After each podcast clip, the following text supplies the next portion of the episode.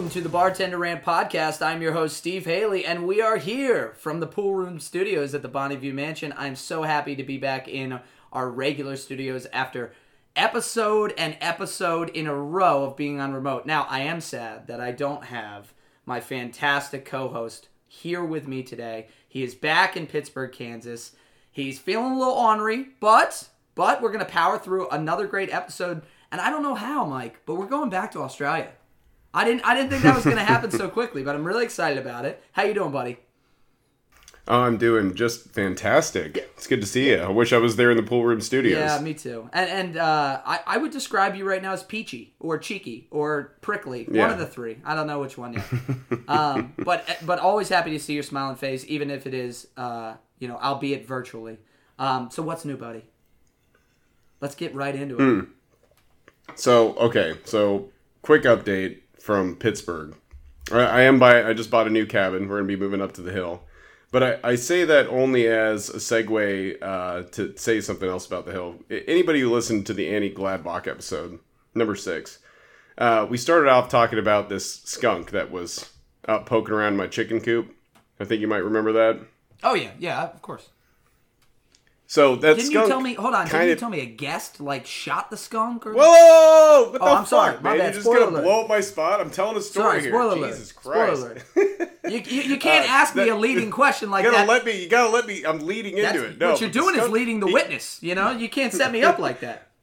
The the skunk kind of became a like staple at the hill. Like it got really comfortable with me, and it would just kind of like walk around out in the day through the yard, and like at one point I walked up and it was walking around my You're the- feet and didn't care. It was kind of You're the, it was kind of you're cool. the type of guy who has a skunk as a pet. Let's just say it. I mean, it was like a second Yeah. cat for you. Yeah, and we even would tell our guests like, "Hey, by the way, there's a friendly little neighborhood skunk running around, so just pay it no mind, and it'll leave you alone." Well, we had some people come and stay out on the property one weekend, and they messaged us one day, and they're like, "Hey, we just want to let you know that we shot that skunk." they fucking, they fucking shot the skunk for no reason. I didn't mean to kill your story, but I, I'm, No, I'm actually fine. glad you brought this up because I, ever since you told me this story, a couple things have been whir- whirling around in my brain. A, who brings a weapon to an Airbnb? Seriously, who brings their own firearm to an Airbnb? Number two, message to all Airbnb renters out there: make sure you have it on your policy. No firearms. well, that's the thing though. We actually have a shooting range on the property. There you go. And guests guests are we you know they have to you know sign up for it, but they're able to go and use the shooting range. We actually had a, an NPR reporter from Omaha, Nebraska. Uh, they were coming down to get away from the fireworks in Omaha, I guess, during the fourth weekend. And uh, they messaged Justin. They were like, "Yeah, we're really excited to come down and try a gun, Try a gun. try a gun." So Justin taught him how to shoot one There, day. there's something So- about uh, there's something about the fact that they're in an NPR reporter trying a gun. Yeah, I know. such a great oxymoron. exactly. Well, Mike, Exactly. Mike- so anyway, Mike, that's a great I- story. I just had. I just well, it's not. It's sad. Uh, That poor little skunk. I was kind of sad to see it go. So I just had to give the skunk, you An know, a little, little. Uh, yeah, exactly. But uh, additionally, something fun on, that. Steve and I have been putting together. before What? you get onto that, before you spoil our other big news that I've, you know, obviously I spoiled your story. You're going to spoil the news. Let's have a moment of silence for the skunk. And we're back. So what were you talking about there? Some of our new big news. um, Tell the people. yeah. So thank, thanks for thanks everybody for listening along. Hey, thanks for everybody who played along with our little uh, our little merch giveaway. That was a lot of fun. Hell yeah. Um, but we've got something that everybody can indulge in if you like. Uh, Steve and I have been putting together because you know honestly, man, since we've been doing this, I've it's made me really miss bartending a lot. Yeah. Like, and I've been like, you know, I wonder if, if I can find like a, a gig where I can just bartend every now and then because I, I travel so much for work that it's hard to do it. Um, Hard to have a consistent I- schedule. Yeah. Exactly. But so I've been thinking like what it would be like if, you know, what kind of bar you and I would run and, you know, what, what, you know, the atmosphere would be like. And also most importantly for me, you know, what would be on the jukebox. So we've created a little playlist on Spotify called uh, BRP Jukebox. And uh, yeah, it's basically just all the songs that we would want on our dream jukebox and our dream bar. So we'll post it, but check it out on Spotify. Honestly, if you can't find something on that playlist that you like, you need to go to the doctor and have your ears Well, checked. listen, all you know, because you know, Mike, I was listening to the BRP jukebox this week. That I gotta have, I gotta put a hand together here for Mike. He's hundred percent responsible for this. I am not the musically inclined one Um, as far as just like knowing like an enormous catalog, Mike is so gifted with that. And uh, you know, I was listening earlier this week, and I said to myself, you know what? This is like dive bar music, only good songs. That's a, I I feel like that's what makes a dive bar. The place smells like shit. It is shit. The drinks are cheap. You know, the bartenders are mean, but guess what? The music is fucking good. You know what I mean?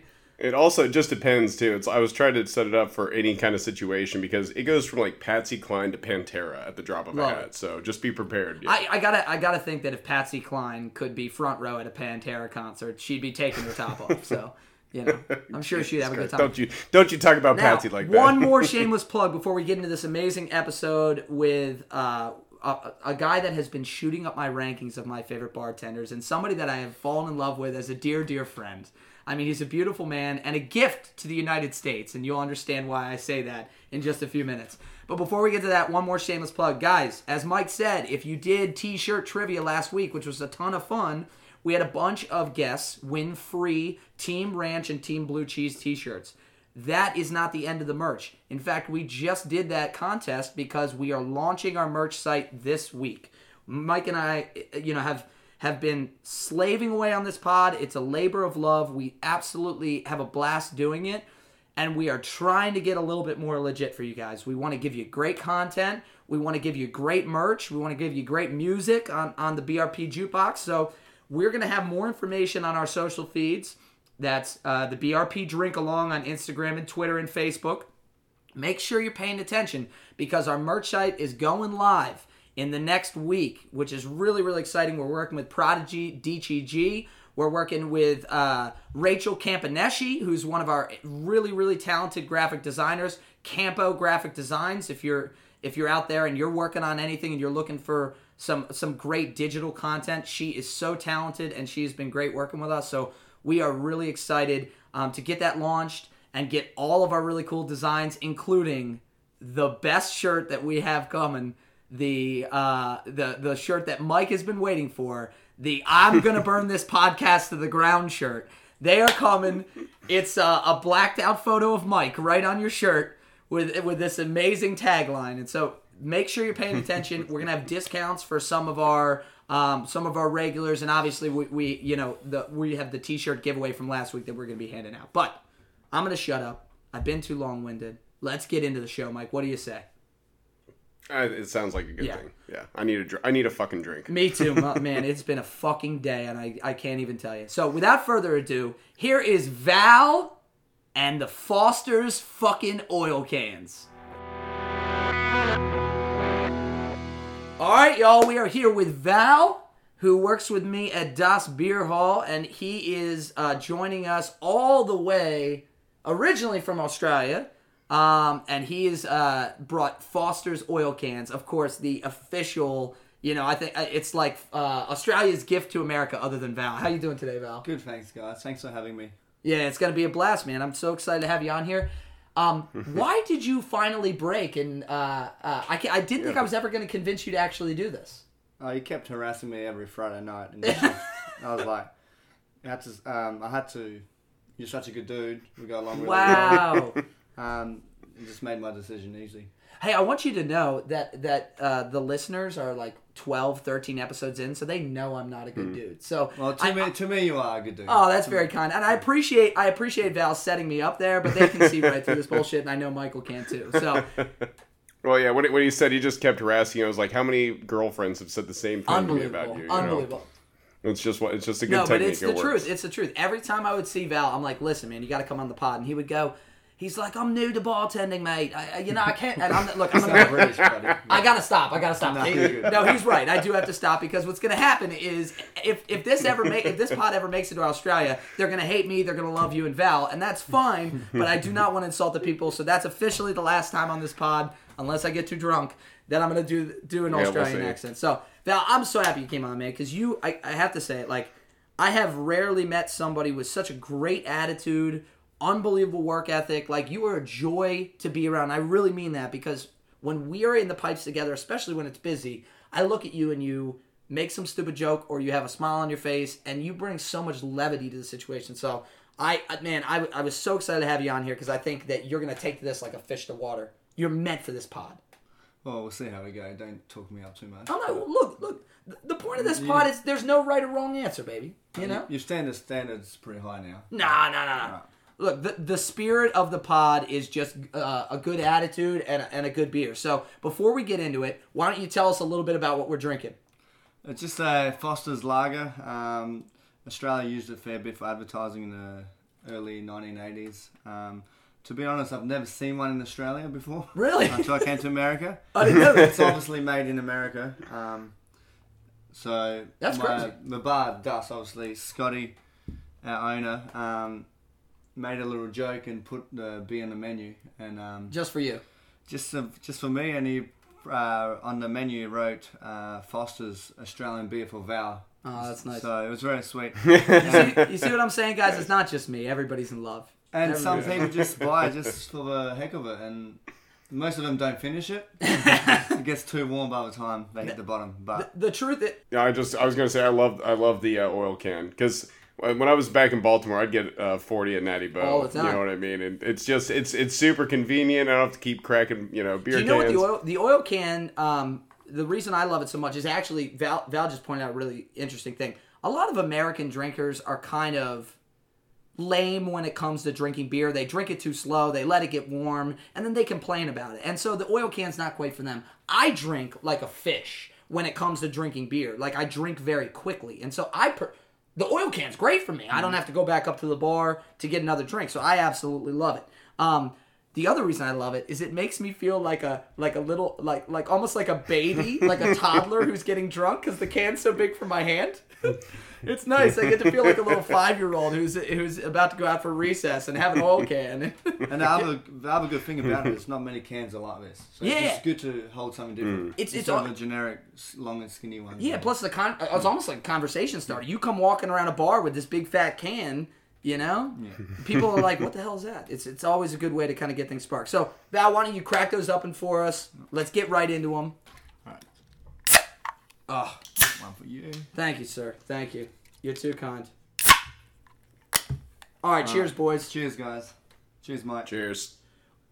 Tink. Before we get into to the episode, what do they say in Australia? Do they say cheers? Cheers. Okay, there's Oh, no. cheers. Are there? Is there other? I'm trying to change it, but every time I'm trying to act as much American as I can. But as soon as I say cheers, yeah. I ruin it. What are you trying to change it to? Do you have like a stock American? Uh...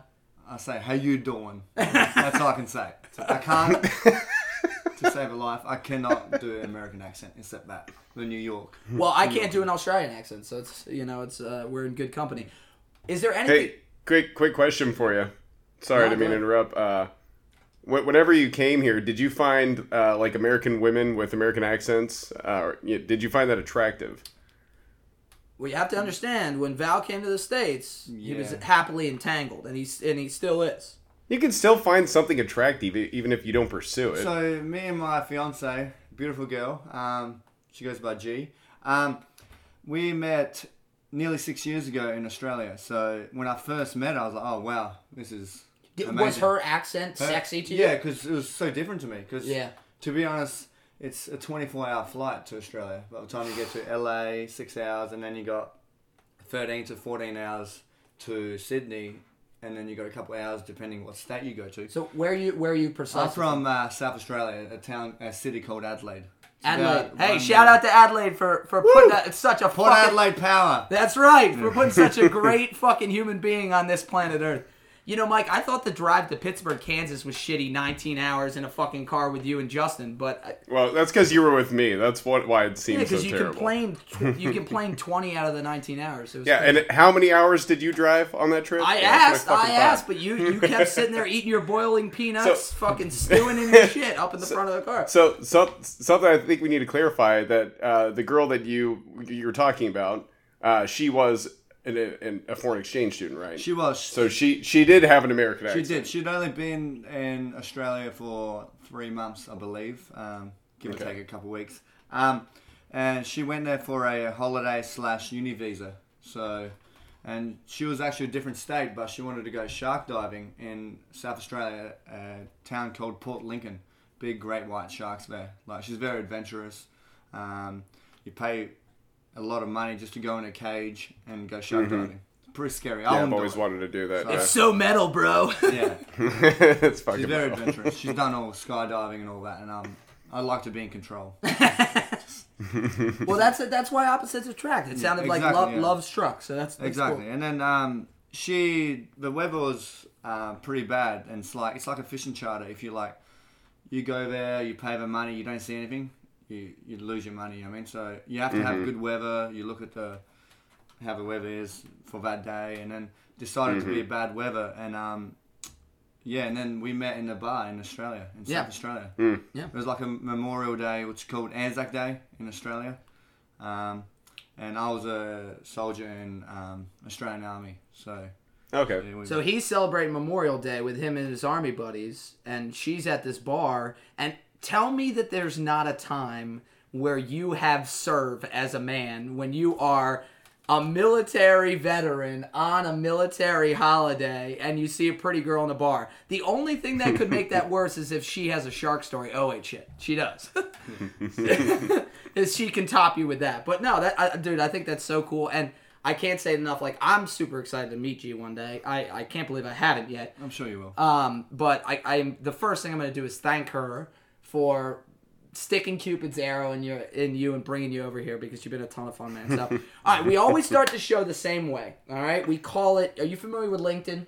I've heard of it. Yeah. Right, right. So LinkedIn is where everybody's trying to go and flex about their professional career. And honest to God, people are showing off. It's basically like bougie Facebook for people that are trying to make money, and it's kind of annoying. But on this show, we do the Drinkton. And Okay. and that's really just I want to hear about your experience in the service industry. How'd you get into it? You know, kind of the extent of your experience and where where you work now. Now I know you're kind of new to the business, which I think is cool. We've had a lot of different bartenders on here with different levels of experience. Tell me, um, you know, what what's how'd you really get into the business and how have you liked it? Um, so I so I start from the bottom. Um, I'd just been to America probably two weeks. Uh, I went out in town.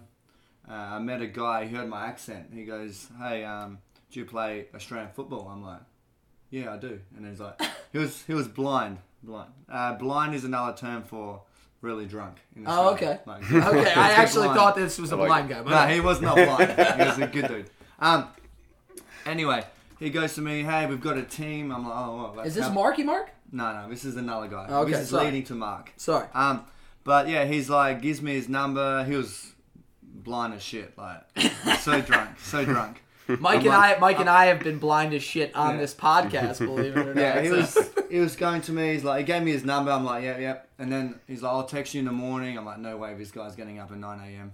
Um, I got, he got a text. He's like, come to this uh, Patterson Park. Um, we, uh, we're going to go, go for a kick. And there was a few Australian guys and a few, few Americans. And um, Mark was one of the guys. So Yeah. I, I got welcomed uh, to this football club, which is the Baltimore Dockers. It's an Australian rules football league. yeah. So we play around uh, different cities in America. Like this week, we're playing against New York, uh, uh, DC, and Philly. That's awesome. And then we go, we travel all around. We've been to Sarasota. We've been to. Holy shit! Austin, I didn't know it was that extensive. Yeah, there's, I believe it's about forty odd teams. In And, and we're in we're talking about soccer, right? No, no, no. Uh, nah, you just insulted me. I'm Yeah, out. don't do that. I'm- Can you explain to the people because listen, Uh, so hold on before you go on. You need to understand, and I love Mike to death.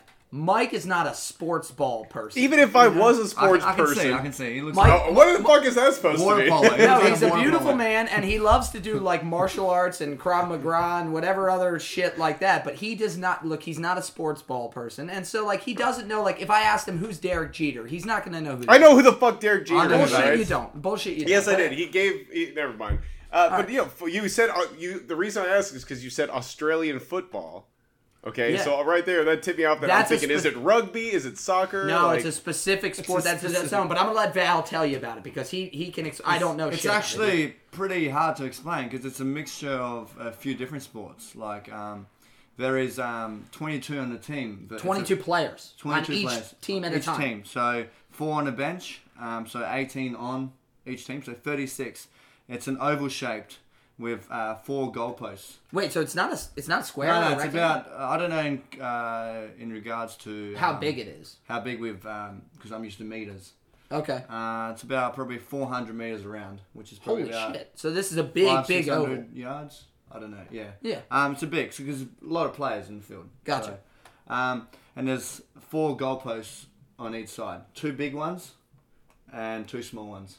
Okay. So there's like. So it's kind of it's so far it's kind of like Quidditch so far. no, and, and, and you're right. It is a bit of lacrosse, a bit of Really? Okay. basketball. You got to bounce the ball when you're running.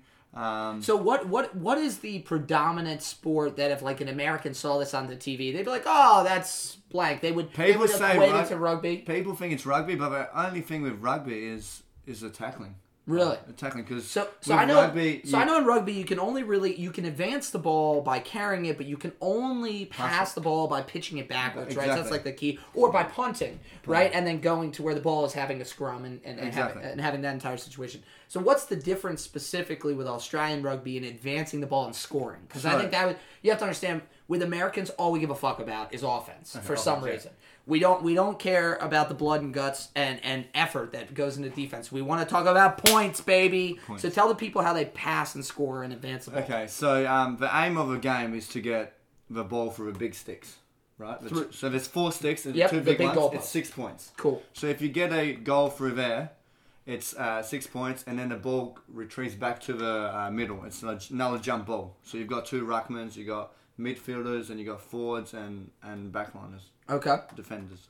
Um, but if you miss, if you kick it behind, then the defending team has to get it all the way to the other side. Okay. Do you know what I'm saying? So if you get it for big goals, it's like a break. You go back in the middle. Oh wow. So that actually like re-sparks the It action. restarts, yeah. That's kinda cool. But it's it's non-stop. It's four times 20 minute quarters, and it's pretty bru- pretty. Damn, brutal. that's a hell of a game. It's, you got to get pretty beat up though. You have to. Yeah, you pretty. Yeah, I'm already sore from. We played Saturday. I already got few. Um, What's the worst? What's the worst injury you ever took? Uh, broke my scaphoid, and uh, that was a two What's days. that? Scaphoid is a bone in, in your wrist? between your wrist and your thumb. Yeah. Holy Yeah. shit! So I was, uh, and still hurts when it's cold because it's such a bad, such a bad brain to me. I love injuries that Right. I love just uh, I love the idea of getting old and there are injuries that just hurt when it's bad weather. My ankle has been I don't know if the if if the here I'm gonna put it I don't know if my ankle is gonna get picked up on the hmm. pod, but that's my ankle cracking from all the times I rolled it playing basketball. And anytime it gets too humid, it, it, it feels like my fucking ankle is gonna split in two. See, All right, but what what he just described that was that's obscure for most people. All right, you give me shit about not knowing anything about sports. I think you just learned something. All right. No, actually, look, Val has been trying to recruit me for his Australian rugby team, and I really do want to play. But as Don't you, say rugby, mate. You'll get beat up. See? Rugby? Yeah. Oh You my can't even- god! yeah, oh my Jesus god! Christ, dude. I I'd rather did hear soccer thing. than rugby. just said Mike's I more closer than you are. Australian football. That's what I meant. I'm Yeah, sorry. that's what I'm saying. So give me a little bit of credit. I know who Derek Jeter is. He's the I'm guy not- who gave Jessica Alba herpes. All right. It- I don't think it was Jessica Alba, was it? I'm Nah, sure it was Jessica's multiple too people, sweet. but I'm pretty sure it was Jessica Alba too. Anyway, the point is, Mike, I was just giving you a hard time because I knew right when you said that. Oh, it's like soccer. I knew that right I when didn't you say. said. All right, yeah. Yeah, you did. You tried to do a little accent. I heard it. I heard it. Don't, don't even try that. We're gonna So rewind it. Anybody listening right now? Anybody listening right now? Hit that rewind thirty second button a couple times and listen to Mike give that little shitty accent. I heard it. Actually, I'm probably lying, but it's okay. Um, so that's cool, man. So you obviously that's how that's what got you to Mark. Uh, Mark, uh, who's actually going to be coming on the pod. Yeah, Mark. We're He's super excited to have him on here. So Mark, guy. Mark is one of our. Um, he's a silent partner in Das. Uh, he also bartends there. I guess he's not really a silent partner. He's a partner in the in the bar that uh, Val and I work at. So it sounds like you start playing on the team. You met Va- uh, you met Mark, and then what? He just said, "Hey, we're hiring." We're hiring. He actually uh, just said, "Hey, come out. Uh, let's try try this bar workout." Yeah. Um, and I got I came in for a shift and I met um, Mike. Yeah. Sorry, Andrew Pip and Mike Yeah. at the time, and then met Scotty and I did a few shifts and.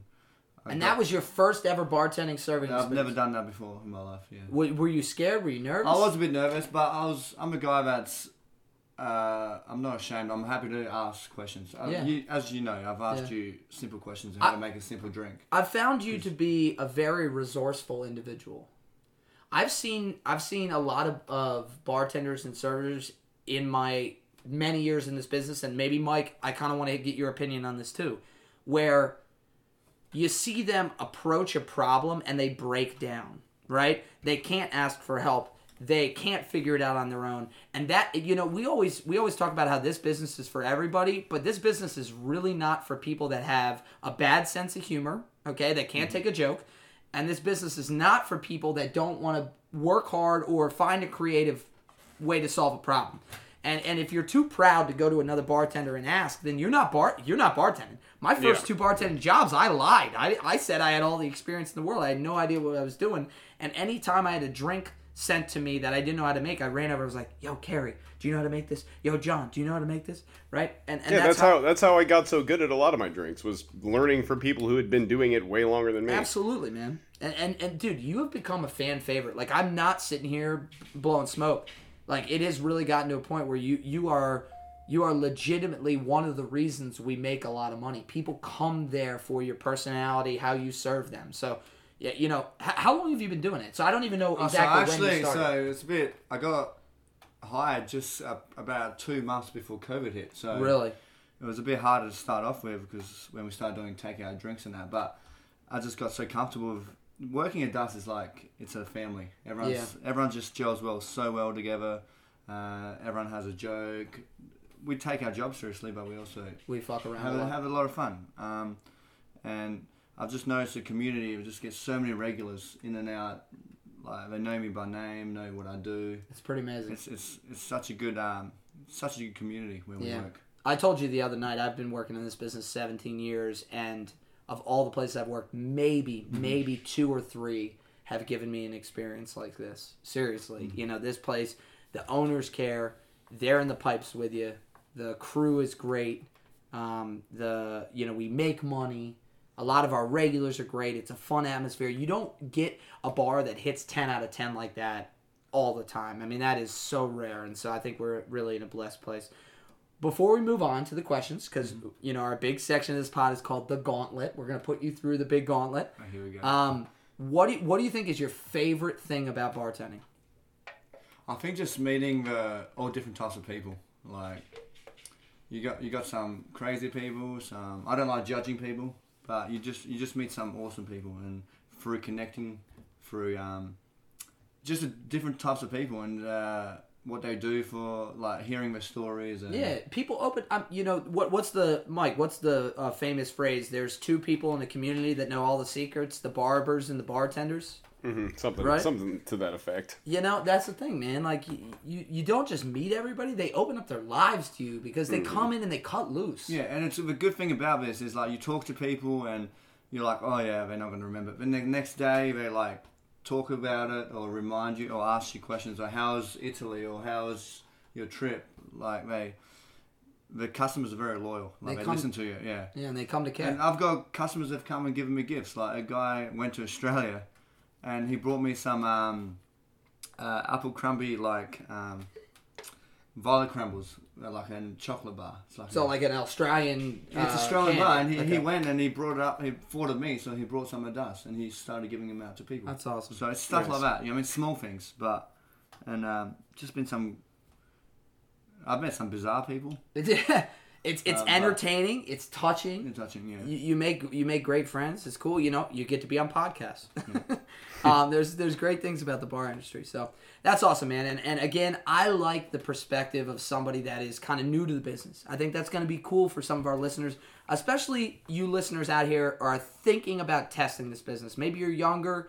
Maybe you, you just lost your job. Maybe you're coming out of COVID and you don't know what to do for work. Look, this business is not easy but there are some redeeming qualities to it. So you know, you got some perspective tonight uh, from a bartender that we're about to put through the motherfucking gauntlet, the ringer, um, who's a little new to the business. So it's gonna be, I think, an interesting perspective. So Val, thank you. That's the awesome, uh, awesome background uh, on on your drink. And without further ado, we're gonna hop into the gauntlet.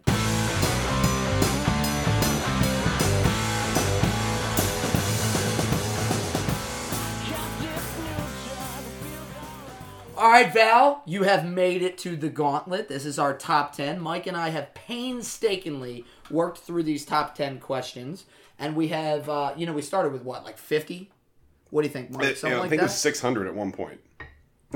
Yeah, you know, it's crazy, and, and we had to we had to whittle it down. It was Mike and I drinking fucking moonshine on on an old deck at the hill, just whittling it down to these top 10 questions. We found these to be the most universal questions for all of our service industry people. So we're going to put you through this. I hope you survive. You're a strong kid. You know, you've been in the army. I believe in you. I believe in you. So, you. all right, question number one pet peeves and misconceptions. So, this is really about, I know you've just been in the business only for a, a year or two. Do you have any pet peeves about customers or just the service industry in general? Yeah, I've got one. So um, we've got, as you know, we've got a lot of craft beers, a lot of good Yeah. beers in Australia, and in the Das Beer Hall. Sorry. Um, and I've got, I've had so many customers try three or four different beers, IPAs or sours, and like, I'm happy to help them, right? Yeah. Like, it's our job, and um, but then you do that, you give them four or five different beers, and they're like, yeah, I'll have a Miller Lite. You mean the, they're they're doing the samples, Yeah, right? samples, yeah. They're asking you for a sample, And right? they come then back they- and they're like, oh, give me a couple minutes. I'm like, okay. And they're like, Miller Lite. Or Natty. Can I ask a follow? So, so what what is it that pisses you off about the the fact that they got you running back and forth? Oh, it's not just that. I'm like, you you know the difference between a craft beer and a like. a You were always beer. getting a Miller Lite. Yeah, yeah. Right, They were Yeah. always going to get a Miller Lite. They just wanted to like convince themselves to try it. Yeah, Right. and there's so many people who've done it, and I don't mind it because I'm a happy guy. But I'm like, just be straight with me. Just tell, I'll give you a taste of Miller Lite if you want. So can I give you a caveat from the same? Let me give you a caveat from the same pet peeve, and and and and Val's so right. Like working at Das, we have we have I, I want to say over 300 beers that you can pick from between drafts, bottles, cans, all these different beers, and we change them all the time too. So we always have new stuff in. And one of the ones that I, one of the uh, similar pet peeves that I always run into is I'll come up to a table, and maybe it'll be a couple couples or or may, but it's always like a situation with a girl and a guy, right? And the girl is bringing her boyfriend or her husband to Das Beer Hall for the first time because she mm-hmm. thinks my man likes beer. And so so what she does is she brings him there and she goes, "Come on, honey, look at the menu. There's so many beers on there. Why don't you try some? I mean, look, just listen to him. You can sample them. They're, they, they taste so good. Have a few. Oh my God, what's a milkshake sour? What's that? It- oh, it's got lactate in it. That's a, I mean, I came out of my tit when we had a baby last year. That's seriously. So the point is, the girl's all jazzed up. Now look, no matter what you do, you could you could walk Cindy Crawford in there and tell this man if if she sucks your dick and you, you know if you drink a dunkel she'll suck your dick and he's still having a Miller Lite. There is nothing you can do to keep this man from having a Miller Lite. But what he'll do is like, okay, babe, you know, I mean, I guess I'll try. I'll, I mean, I'll try a Dunkel and a Hefeweizen, and I'll have a Kolsch, and he'll, he'll run Val back and forth just for the show for his lady. That he's gonna be like, oh yeah, don't worry, I'm enjoying the beer hall. Thanks for thanks for bringing me out somewhere to sample everything. And then he'll get to the end, and and, and that that's the guy that I wish would just be decisive and put his foot down and be like, "Hon, really? All I want right now is a middle Miller Lite. Maybe I'll experiment after that." But let me.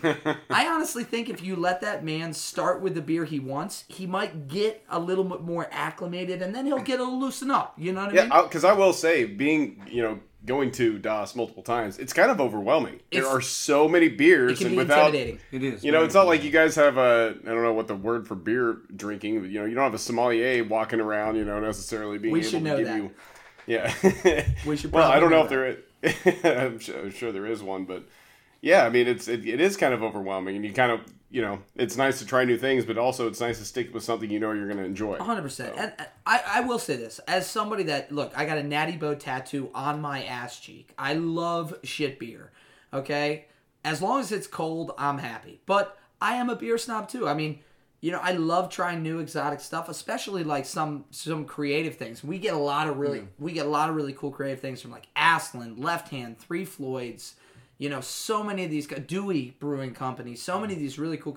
Uh, Burley Oak. Burley I mean, Oak. how about all the Burley Oak Yeah. that we've had the last year? That's just They, they run out within the day. I mean, it's a day. crazy. The carrot cake. Yeah. We sold the carrot cake out within an hour. It was it was nuts, man. And so See, I think, and I think that's something that you could do though too, as a bartender to maybe help yourself. Is if somebody's asking for samples, maybe try and nudge them in the right direction. Be So- like, no, no, no, no. What you've got to try is this, and you're gonna love it. so I it you, you know what I do? I I come up to the table every time and I say, guys, we got a big beer list. So I'm here to make recommendations for you.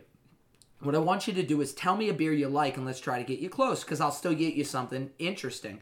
And a lot of people go, I drink Miller Lite. And I go, it, it, I, I find the Miller Lite conversation to be a great setup because we have a lot of, be- you know, Germany actually created the Pilsner. That is- that style of beer originated in Germany almost 600 years ago.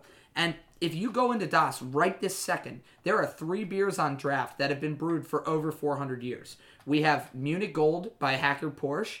We have um, the Bitburger Premium Pilsner, and we have the uh, Reissdorf Kolsch. And all three of those beers, to to me, are um, are where Miller Lite and and and Miller Coors, or or I should just say Miller, drew their idea for that American Pilsner from. So I know they're gonna like that, right? But maybe then they get to try something that they never had. And they Well, and also it's kind of cool to, to Foster's eight bucks. yeah. yeah, it'd be kind of cool just to try a beer that's been around for that long too. you Well, know? that you, you know, it's a great sell point. I go, this is the granddaddy pills. They've been brewing it for over 500 years, and it sells Yeah, exactly. every single Yeah. time. It's Yeah, great. there you so go. that's a good one now. All right, so best tips, worst tips.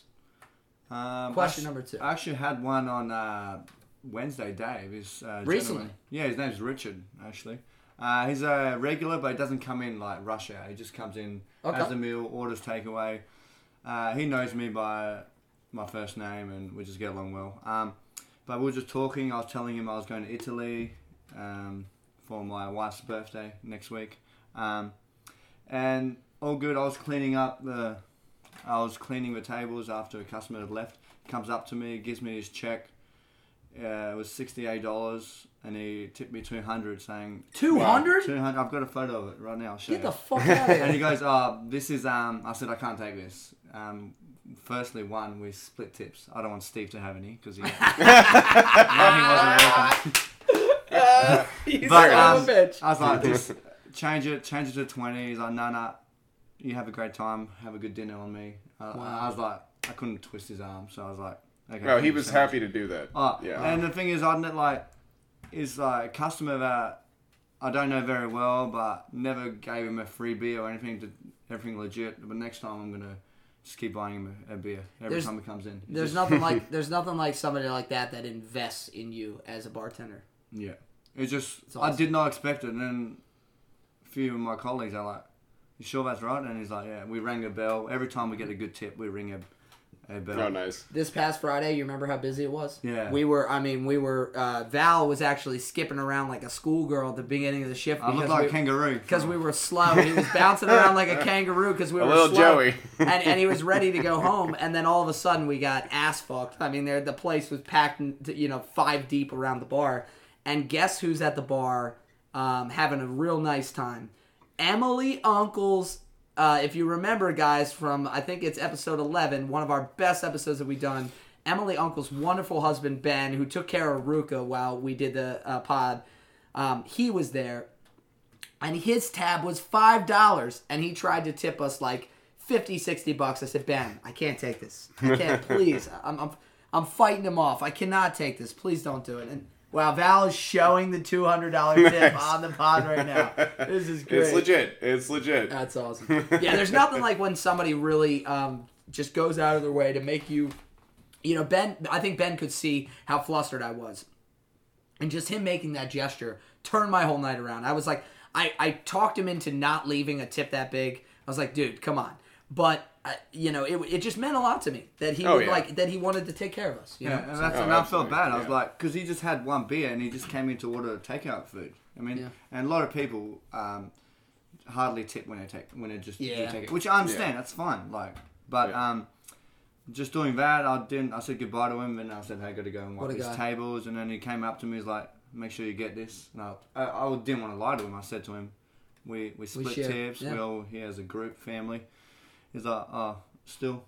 That's I want great. you to have it, and such a great guy. And you'll will never say- forget that. and you'll such a- always take care of that guy. yeah, exactly. From now on, well, eh, he obviously liked me in general. He wouldn't have done that otherwise. But I'll just be extra sweet to him. Yeah. Yeah, make sure make sure to get uh, a good picture of your uh, you and your wife out at a nice you know restaurant in Italy. Yeah, and exactly, and I said and to bring him- it to him. That's That'll a mean great a lot. idea. I That'll thought mean a about lot. it. I'm going to tell him. I'll show him because um, Yeah. I'm just very grateful he did that. It's very Yeah. sweet. You know, you you do see a lot of people like that, and For every asshole, yeah, Maybe I should say for every ten assholes, there's one there's one angel. So we, we need to print that shirt. For every ten assholes, there's an angel. Um, well, spe- speaking of assholes, give us number three worst drink orders. And we're talking about like nasty ones. So like Mike, Mike, set him up with the set him up with the one that's become the standard on the There, show. there are a couple. There are a couple ways to look at this, but yeah. Um, for instance, uh, somebody that Steve knows, uh, one of their favorite drinks is the uh, Caribou Dew, which is Mountain Dew, Malibu, and 151 rum, rum, yeah. which is just something you shouldn't order in public. you know. um, so yeah, does anybody ever come up and you know order a drink from you and you, you can't help it? I know you said earlier that you don't you, you don't like judgy people. But you can't help it. You kind of pass a little bit of judgment on what they're drinking. Uh, there is one actually that comes in mind. Um, so we uh, Das we do the five dollar crushes for thirty two ounces. Like we've got probably thirty different flavors. Steve, am I right? yeah, I'd, I'd say I'd say you And know most of them you can like. We got like orange crush, grapefruit crush. You can turn it or strawberry crush, and you can turn them into margaritas, right? But one customer asked me, and I was like, "Are you sure you want to do this?" She wanted an egg custard margarita, which I just think A mixing crush I could see. plain egg custard margarita. Yes, and she loved it. Oh, I was like, she's like, try it. I'm like, nah, I'm not gonna. Did she? Did she? How did she have it? Was it uh, with with uh, salt So- on the rim? Yeah, uh, no, just regular. So she had the egg custard, and obviously instead of uh, cream cream vodka, I'd use tequila, and then I did orange juice and uh, egg custard uh, puree. Uh, and everyone's looking at me like, "Are you doing this right?" I'm like, "This is what she asked for." so people watching me like thinking I was crazy, but Dude, I gotta be honest with you. Uh, does that, I don't think everybody knows what egg custard is. I think we need to go in on that for just a quick second. So, Val, before you came to the states, had you ever heard of egg custard? never, Okay, never. so do you know what a snowball is? Yes, Have you I've- had a I've had snowball? one. Yeah, Okay. uh, uh, Oasis and Rita's. Right. Okay. Yeah. Well, hold on. Rita's Which is not, toast? Rita's is not a snowball. Okay. That would be me, Oasis. that would be like me calling Australian football Austra- Australian rugby. Seriously. All right. Okay, bad. so you need to understand something. Yeah. Um, snowballs are only a Maryland thing. Okay. They do not occur anywhere else in the country. All right, and there's a very big difference. You have shaved ice, okay, Mm-hmm. which is Rita's. That's that's shaved ice or Italian ice, whatever you want to call it. You have snow cones, which are more popular around the country, where like in New York, right? And that's a hard, physical like cone of ice.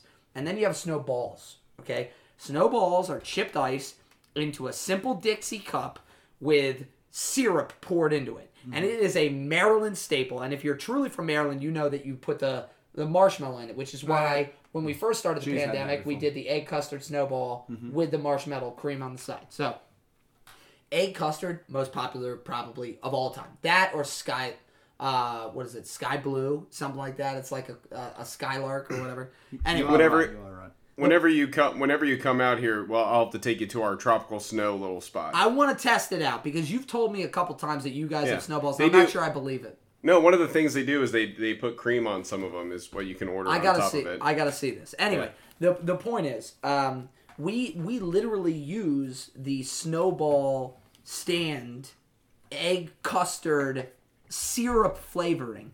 You could put that shit in a bowl of cum, and someone would be like, "Wow, this tastes good." Like, it's not gonna matter. It's not gonna matter. That shit could mask any flavor in the world. You could pour hot tar on a driveway and put that on top of it, and I'd lick it up.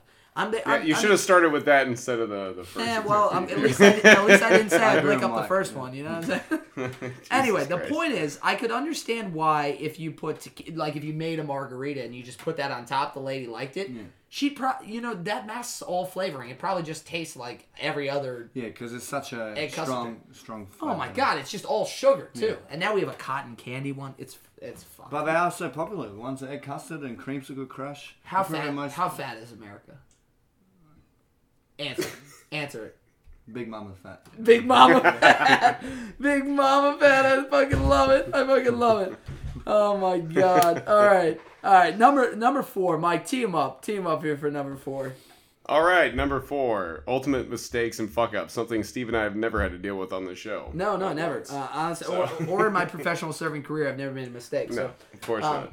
No, but I mean, look, I, I know you. T- uh, I know that you're pretty much a perfect bartender. That's one of the great things about you is that you don't make mistakes. But do you have, you know, one of the best things about this category is calling other people out for being idiots. So can you think of any like big time mistakes anybody else has made, you've made, just for, and we're talking about like forgetting an order, dropping a drink, any anything like that, right? That just makes the serving process more um, uncomfortable. I actually got one last week when we were working together. Um, I closed the wrong check. And remember a lady, they both had the same name and the s- What was same it, last McCaskey name. and, Mikulski? Yeah. right. So- McCaskey That's, and Mikulski. that's understandable. This chick that's was so blind. I showed her my card because I saw both of her cards. I showed her, and she's like, "Thumbs up, yeah, that's my card." Yeah, And then it was half an She hour McCaskey. later- can't, she can't even pick it apart. They were both red too. They ended up both being. I, I don't know if they were the same bank, but they were both Yeah. red cards, and one was Ma- Oh, I thought you meant they were both redheads. no, both rangas, Yeah. two rangas. Appa- So Val, thank God, uh, for, I swore that I wasn't going to do any more Australian accents, but I can't help myself. So. I knew you were full of shit. Well, you know what it is? It's the Fosters. Every time, the more Uh-huh, sips I what it is, take, um, the more uh, Australian I get. Uh, no, Val has taught me that in Australia they call redheads rangas, and I was like, "What does that mean?" And he goes, "Well, you know how you know how an orangutan has like An a- orangutan. I was wondering. red That's where it came so from. every now and then we'll have like a hot redhead walk in the bar, eh, or, or just like a redheaded guy walk in the bar, or just like anybody with red hair, and then it's like, oh, ranga, ranga. It's not a. Uh, it's not an insult in Australia. Cause No, no, no, it's just an identifying rangas. It's tool. like here you guys say gingers, we say rangas. Yeah, yeah, yeah. right. So anyway, yes, both of the credit cards were Rangas, and uh, one was McCaskey, one was Mikulski with Yes, like sorry. an L. And the girl that didn't get her card back, she she a nightmare. broke down, dude. She Really? was she was crying. She was like, What? she was like, I never come out. I can't believe this. You lost my card. I was like, hun, listen, we're not gonna take your money. Just Someone cancel. for your m- bill. So- Yeah, and then I was like, the other thing is the person that has your card. I said the person that has your cards are regular. She's gonna bring it back. Like call me. And and she didn't want to hear that. I was probably I my bedside manner was not great at the time. but the point is, I was like, listen, honey, it's gonna be okay. She's like, no, it's not gonna be okay. And then she left. She drug all her friends out with her, and that was sad. But you know, those things happen, man. You're gonna make mistakes Yeah. like that. That's And I that told is you an straight away, 'cause I understandable saw you- mistake. Yeah, but honest to God, Val, you know, again, that's not that's. Uh, I have to say, I don't really think you made a mistake there. I really don't, and here's why. If you show that person the card, No. if you show them the card and say, "Is how, this your how card?" close? No, how think how I- close were you? They how had, close? well, hold were on, you? hold on. It was McCaskey and Mikulski, but it was Mm-hmm. Stephanie and Brittany. Okay. You Yeah, but like, did you show it to her from like eight No, feet no, I down went the up to her. I went up to her because I, I saw Okay. two cards. So I grabbed. You know what? Then I got that's kind of on her. I think it's Yeah. on no, her, it's which still is what on I me. Think. It, to an extent, I agree, but she also kind of played a part in that. It you was know, also- if, she, if she signed up on that right in front of her face, you know, Yeah, it was also No wonder she midnight, and we were very much. packed. We were packed. It's midnight. Like at that point, you got to get involved. You got to get Yeah. involved as a customer. The thing And is, if I you- didn't have to deal with it. It was Steve. So Well, the and next then look, lady. and if you don't get involved, then the question is: A, you don't care, or B, you're drunk. You know, and if you're drunk, then it's not on me. Like I, I've got 500 other people that I got to serve right now. Like I, I don't want to tell you, you're coming to a high volume bar. Like if you want, if you want five star service, go to a, you know, or if you want three star Michelin service, go to a three star Michelin restaurant. You know what I mean? Like that's crazy that you think you're gonna come to, come to a high volume bar like that. and get your card back. Yeah. I, I, learned, I, yeah. I learned from that mistake though. Like on Friday, I was really busy. I couldn't hear the person, so I just gave him a pen and a notepad, and he wrote his name. Yeah, Because that's, sometimes Yeah. just small but things you, you were saying he's re- he's resourceful. He's Yeah. resourceful. He's I'll tell you, he out. certainly is. All right, Mike, you got the list up. You want to actually team up for number five? I just teed him up for the last one, but yeah, I'll do it, man. Yeah, Health did. code violations, all right. Yeah. so- And actually, I think I think Steve actually stole your thunder on this one already. I don't think so. Did I? On Emily's, the mother Russia. No, no, no, no. I just said that Emily's husband came in and tried to tip us. No, no, no, no. I'm talking about the mother Russia. Is that not Val in the story? No, that's that- not Val. That's not Val. Okay, That's Pat Vaso. That's Vaso. Ah, the Oh, drummer. Val, Yeah, yeah, yeah, Val and. Vaso. We're trying to get Vaso gotcha. on. He's been. He's been. Here's the thing. He's gonna need a little bit of a kick in the shorts because he's convinced he doesn't have anything interesting to say. How there years. interesting is Pat Vaso? Very interesting. He's a great One guy. of the most interesting people I've ever met. and he's right? so good at his job. He's so, good. so He's good. such a dude. He is hands down one of the best bartenders I've ever worked with. I'm, Mm. I, and I mean, I mean that with zero hyperbole. I'm serious about that. After me, he's saying. It's Val. me. It goes Val. it goes Val. Me. It goes Val. Me. of course, himself. I'm second, and then it goes Pat Vaso. So, just for context, he told on the story uh, the the Vaso story about the the breast milk in the cooler. Had you heard about Oh, that with damn. Gail? Yeah. Yeah, I made a Yeah. joke. I said because I make my own coffee, uh, and my and I said, hey, who- that mi- this milk tastes funny, and uh, I didn't actually try it, but I saw the breast milk. But yeah, he was pretty upset. Mama's Cafe. Huh? Yeah. Gross. What, what would you call that? Uh, and that's not an Irish coffee. That's uh, that's a, a, a, a, a what an, an Emerald Last coffee. anyway, so give us your best. Um, you, you know, it's funny. Earlier when Val first got here, uh, while we were getting set up for the pod, he goes, "Steve, what are these? Um, what are these health code violations?" I said, "Like, like people dropping their balls in soup, or like a bug crawling out of Waiters, the the salad." movie Waiters, waiting. What's that movie? We've run. Yeah, waiting. Yeah, Waiting, waiting, waiting. waiting. So, ha- do you have any? I know it's been early in the career, and I understand that only your only experience is Das. And so, Yeah. one of the things I want to do is, can you focus maybe on your experience as a customer? Have you seen any like really crazy, um, uh, like health code violations as a customer, even, or or Um, maybe even a a, a, cu- a customer doing it in front of you? Actually, no. This might be maybe off topic, but um, me and my friend, we'll call him Joseph. His Okay. name's Joseph. Well, tell Um, him. he's Mike, a ranger. He's a ranger. He's a good dude. Tell, is that his real Australia, name? uh, that- Joseph, yeah. That's his real name. Joseph. Okay, because we we like to protect the innocent. Yeah, Joseph. This and the guilty, This Yes. is not going to where he lives. especially the guilty. Um, but he was so cheap. Uh, after a footy game, we went to McDonald's, and he decided he's a ranger. All right, there's not many rangers in that restaurant. Um, he decides to pull his hair. And Oh, hold on. We need to pause this. Pause it. Ooh. That sounds good. Sorry, y'all. I had to grab another Foster's. Where exactly were we? Because I think we were finishing up health telling a code story, yeah, violations. yeah. You were just about to tell us about your friend uh, who was Oranga. yeah, Sorry. John. Joseph. Joseph. Joseph. Yeah, Shit. I fucked this whole story. it's all good. No, I didn't you mean to didn't interrupt. ruin anything. For everybody who's listening to the pod, you need to understand that I live in a house with roommates, and one of those roommates is a beautiful dog named Ruka. And if you follow us on social media, he was that uh, that golden uh, dog that was in the big chair that we uh, uh, we set up our t-shirt trivia with. So that is a real dog. He really lives here. And every now and then, when his dad comes home, my little brother Tom, who was our episode number two on the pod, he loses his shit. So we had to take a little break. So anyway, Val, let's get back to your story. Health code violations. Uh, you were talking about John or Joseph. Joseph. Yeah. Christ. Um. Yeah. So we're at McDonald's. We call it uh, Macca's in Australia. Macca's. Macca's. Okay. It's just so we're at Macca's. Um, we were about fourteen, maybe sixteen years old. We were coming back from a football football game. Um, Australian football. Now this is Australian football. Yes. Yeah, okay, just want to clarify. not not soccer or rugby or Or water rugby. polo. Um. Anyway. Um. And then he was super hungry. Um. I don't know what made him do it, but um, he was only a redhead in the table. Decides to pull out a hair in his of his in his head from his head and put it in the burger just so he can get another burger.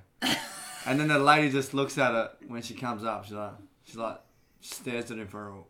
and then she didn't obviously care. She took it back, but God knows what they did to his burger exactly. on the way back. Like, So, because he was the only redhead, we couldn't see any redheads. oh, so you don't think there were any redheads Nah, working there's there not- either? no, nah, 'cause Was it was- was, it he one of those redheads where the hair was obviously No, red, no red. Like, he's- like red fire, downstairs would be red. too. fire crotch? Yeah. yes. Yeah. Okay. Not not a day walker, like straight up Nah, red or red- Like, ginger. tomato Yeah. sauce, ketchup, red. Freckles and everything. Yeah. Unbelievable. But yeah, that's the only. I haven't been in. So that's almost like a reverse. That's almost like a reverse health code violation where he's like, "I want another free burger, so I'm going to put a, a hair in this." And we said he was obviously young, probably immature, but we, he could have used one of my hairs or someone else's hairs. Exactly, It was yeah. just like last minute, like Do you know? Mm-hmm. Do you know if the the Macca's that you just told the story about is still op- in operation? it's still operating. Yeah. Okay. Because, uh, what we need to do is we need to this is I, I- we need to put this pod and the internet to work. If this pod ever becomes big, especially if this episode gets out on Australia,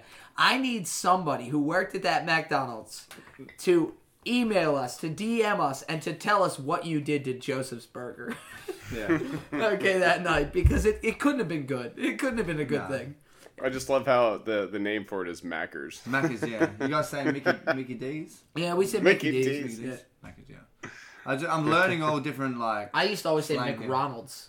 Okay. That's McRonald's. just crazy. Just just be just because I couldn't help myself. But anyway, speaking of Joseph and his ratchet behavior, tell us about the most ratchet and crazy customers you've ever encountered. And we like to add a caveat to this one, right, Mike? Okay. Tell I mean tell them not just ratchet and Yeah. crazy, but also It can also it can also just be somebody super memorable, just like the uh, good tip story you told earlier. Sometimes there are just those customers that maybe you've Are known for a long time, or maybe they come in once and they make a, a really big impression, and it's just somebody that you you know you, you won't ever forget. But they're not ratchet or crazy; they're just very memorable. Uh, yeah, there are a few people. Um, most of these people do the same thing. Like they've there's these three guys that came in. Uh, you know AJ, yeah. who works Oh, on yeah. tops and that. Oh, and yeah. his friends. Um, they heard me talking and working at Das, just serving customers, and they're like, they didn't even say anything to me. They just yelled out, "Oi, oi, oi!" Because That's it. Aussie, Aussie, Aussie, oi, oi, oi. Aussie, Aussie, Aussie. Yeah. And I'm like, boom. I just like service served that guy and went straight to them, man. And they've they've been coming ever since. Uh, Really? From that So so you're telling me that if there's ever an Australian bartender, all I need to do is say oi oi oi, yeah, and I'm then get good I got my attention. Or it's just even say Alright. oi, because we use that word a lot, like to get someone's attention. Oi, over okay. here. Like, yeah. What about Aussie, Aussie? Like It's a thing we we do. We chant. Okay. Aussie, Aussie, Aussie, and then Aussie, you Aussie, say oi, oi, oi. oi, oi, oi. Okay, Yeah. so it's like a back and It's like, forth. yeah. So if I yell Aussie, Aussie, Aussie, and somebody goes oi, oi, oi, I know Yeah, I should. a- Yeah. an Australian. Or friend. even just say oi. Gotcha. Yeah, it's okay. a common thing. So you they got good. They just because he knew because he played lacrosse, so obviously he. A lot of Australians come here and play lacrosse. Really? So he must have knew that Okay. because I didn't Yeah. speak to him. I didn't know who they were. Like, So so one of my questions is this: Is there any other? And this is probably more of a question for Mike. Is there any other instance in the service industry where you can yell a guttural sound at your server and they're going to be happy? Like I can't be like, "Hey yo, bitch! Hey, hey yo!" and she gonna come running over. It's not gonna work like that. Like, you know what I mean? no, no, no, it works so well. It's just like, but you can hear on their voice the way they. I've got That to they show meant it okay? as- in a good way. Yeah. Yeah, I mean, I get that that there's some inflection there, but like, can you think of any American version of that? The only thing that is coming to mind is USA, USA. USA. That But I always boring. fucking hate that. But that I hate doesn't- whenever that I hear doesn't that. Make it, yeah, that doesn't. Uh, you know what it is? I got one for you. I got one. If you say "hun" in Baltimore, Oh, you're right. "hun" in Baltimore is kind of that similar. Like it means something to the ba- to that geographical yeah, area. to to this region. Like if you're like, hey, hey, hun, hey, hun. Like maybe if somebody uh, is working at a bar and they're very, very Baltimore and they haven't heard that all night, Or maybe sweetheart, I think. we call it yeah, sweetheart. well, well, I don't know. Sweetheart, sweetheart almost gets like I think for some, uh, we you know we've talked to a lot of our female bartenders as maybe being like a little bit too out of bounds. It's like patronizing. Yeah, Yeah. absolutely. And, and and look, I get, I get that some people might like it, but I'm just saying like, Like if you're an 80 year old man and you're nice, you could say. I mean, more sweetheart. Ladies than saying that, it to men. oh oh, you You know what I saying mean? oh yeah Yeah, yeah. okay. Well, hey, that's sweetie, or yeah. Yeah, I mean, I do love it when I have an older female bartender and she treats me in a very doting way, almost like a motherly way. That's that's Yeah, always yeah. great. But I'm, I'm talking about more about like a phrase that means something to who that bartender is. Like obviously, That- oi oi and yeah. Aussie Aussie. Like you think of And a lot of people, um, when I, because I say cheers or thanks, mate. Right. I know it's like I serve them, nothing happens, and I serve them again, and uh, they're more comfortable with me. And Really? Like, then they go, thanks, mate. in a good way. You know? So do you wait? Do you also think I'm a fuckhead every time? no, no, I say love it. thanks, I love it. But no, but people, it's like, just it's just the way they say it. you How much do you hate me doing the Australian accent? Let's I- just get I out love here. it. No, let's air. No, our, no, I don't let's mind air our it. I don't grievances. mind. I'm not a person that gets Let's be honest. Let's be honest. things. Can, can we? Can we? Since we're on this, can can we hear your best? Like American impersonation. I'm not doing that. please? No, I, I know you. No, can't. please. Like I know you I said you're said not to good you, at that's all I can say. That's all I can say.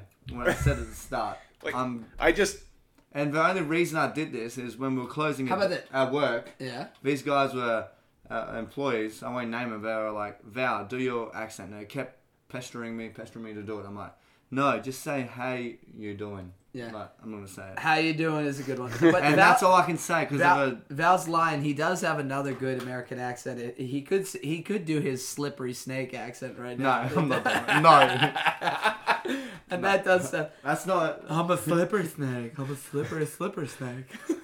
I've, I've just heard Americans like I've heard so many Americans mock, and not, not necessarily always in like a, a mean way. We but just can't like help mock- it. As Americans, just we mock other other other cultures and, and the way they sound. And I've always been so curious, like hear jokes about Americans or hear the way that people mock Americans. Like for instance, a joke uh, about Americans I heard was, uh, "What does having sex in a canoe and American beer have in common?"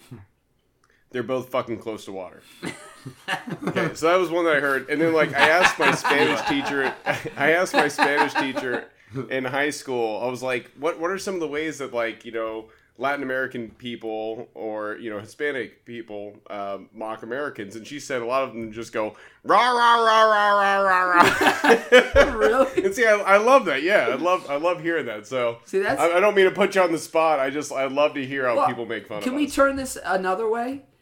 Val, in Australia, what is like the most common thing that you guys do to make fun of Americans? Like when you To be honest, before I met G, I it's not because I was saying the flight's so long. It's not you don't get too many. You don't get a I lot of haven't Americans. Met too many Americans at all. really We get a lot of um, what's what's the most predominant like tourist people Indian, that come? Asians. Okay. Because obviously Asia's right next to. Well, that makes sense. So, um, yeah.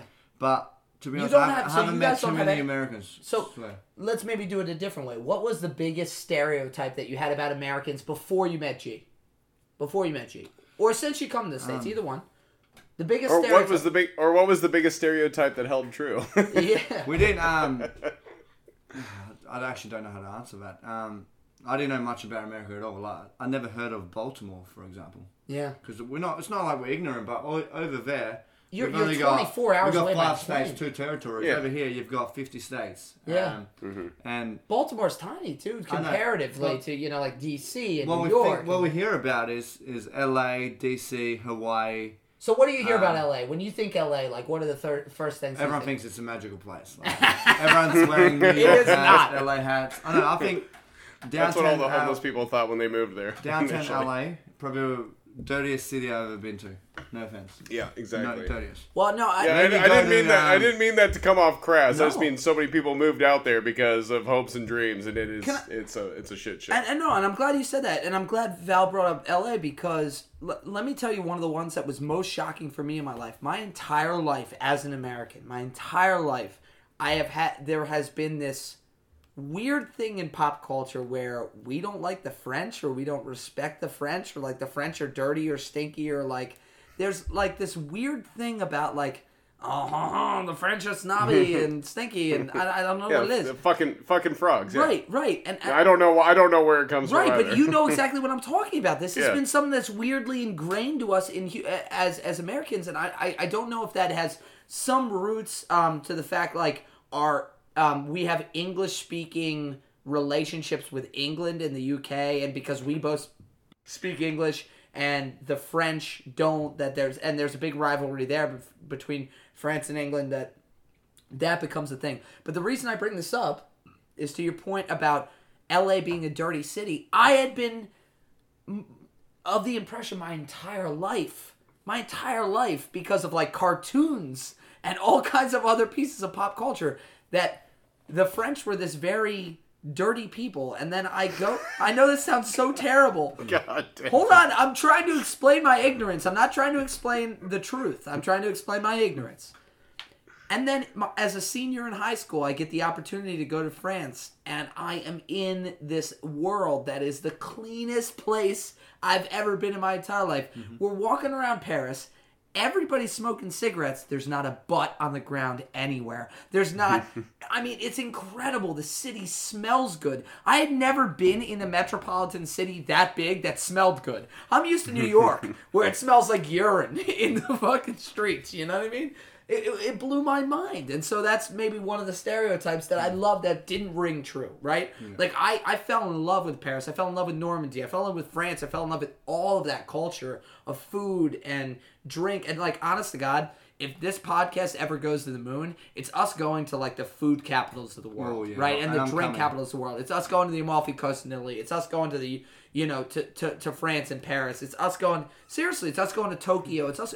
Honest to God, I want to be We can't the. even we can't even get our audio figured out. I want to be the down, I want to be the bald Anthony Bourdain. I mean that's that's that's the that's the what? So what? You're gonna kill yourself? Is that what you're saying? Oh Christ, that's just got dark. I mean, listen, can I make money first? I mean, maybe. But that's a, that's the same as um, Japan. I didn't know much about it, and then you think uh, France is clean.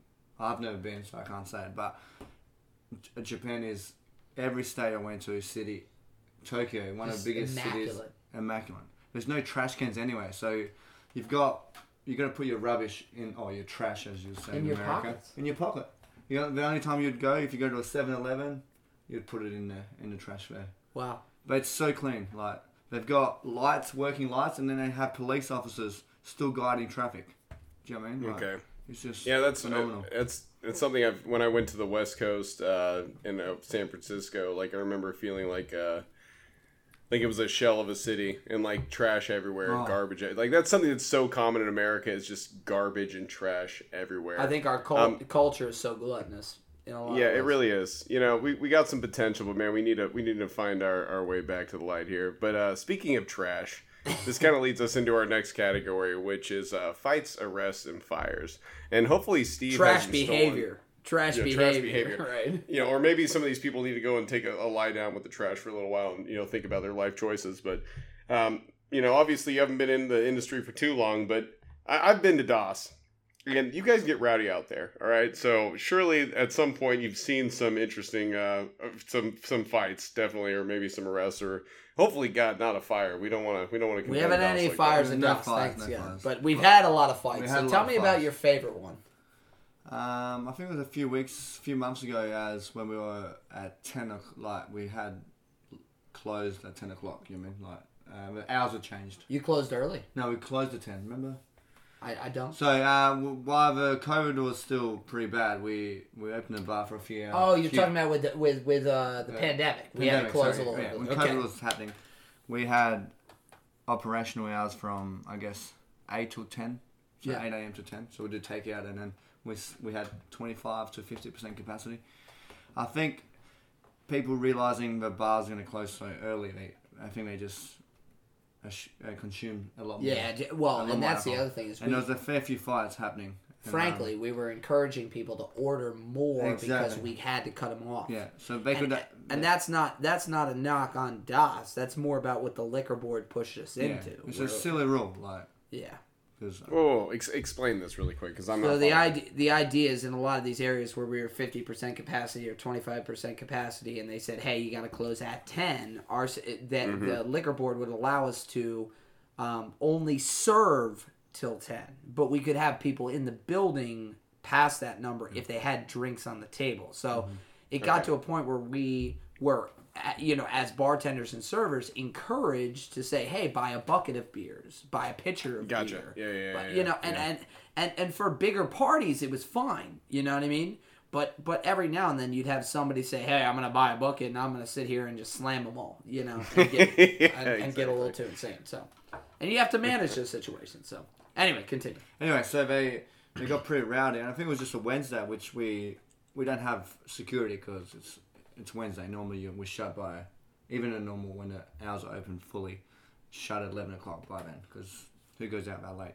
Um, and yeah, there was just a massive fight, and there's no security, and then me and my work colleague Paul, we had to grab uh, the people causing a fight, and then they just kept yelling at each other, and then there's another guy jumped on the bar Holy shit! on the other side next to the like you're talking like feet up on yeah, the bar. Finn jumped over ne- next to the um, dishwasher, jumped in, and then I had to stop him, and my shirt ripped, and Why did he jump on the bar? Was because he was like, trying to the, the guy that I was holding was mouthing off to him. what? Oh, to his really? mate, to his you're mate. you, so you're not even holding his friend. You're holding like I'm his holding- enemy. His enemy, yeah. And, And the he guy was like. Holy shit! yeah. So then me and I've never seen some shit like that. So you are have already detained one of the Yeah. individuals. Yeah. And, And he's jumping over the pulling bar to it- fight the guy that you're holding down. Yeah, so I had one, Paul had another guy, and then some up. The guy was the one that was with Paul. He was his friend. Uh, Paul was holding. Yeah. Um, the other guy was just being chatty to him, and then that he jumped over the bar, and yeah, it was crazy. Then we had cops got involved. I'll, I'll tell you, you Mike, Mike, you hit it on the head. Like Das is rowdy, but one of the one of my favorite things in the last couple weeks, like you know, Maryland's been losing restrictions. Mm-hmm. We've kind of gotten back to normal. You know, mm-hmm. no masks, full capacity, things are great in that regard from a bartender's perspective. But you know what I've loved the most? Every now and then, like when we're five people deep at the bar and we're running around like crazy, a fight breaks out hmm. and it's like, oh shit, and people are like fucking fighting. And, and and I go and, and, and I kind of smile and I go, wow, it feels like the pandemic never happened. The world is Yeah. healing. Yeah. America is world healing. We're back God. to we're back to bar fights I'm, and bad like, I do love I love seeing fights, but like what what is wrong with It's nonsense. people that are doing that shit? Like chill the fuck out. Well, you know what? It's Like, always over the smallest thing, like a bumped elbow or a spilled drink. It's never over like something.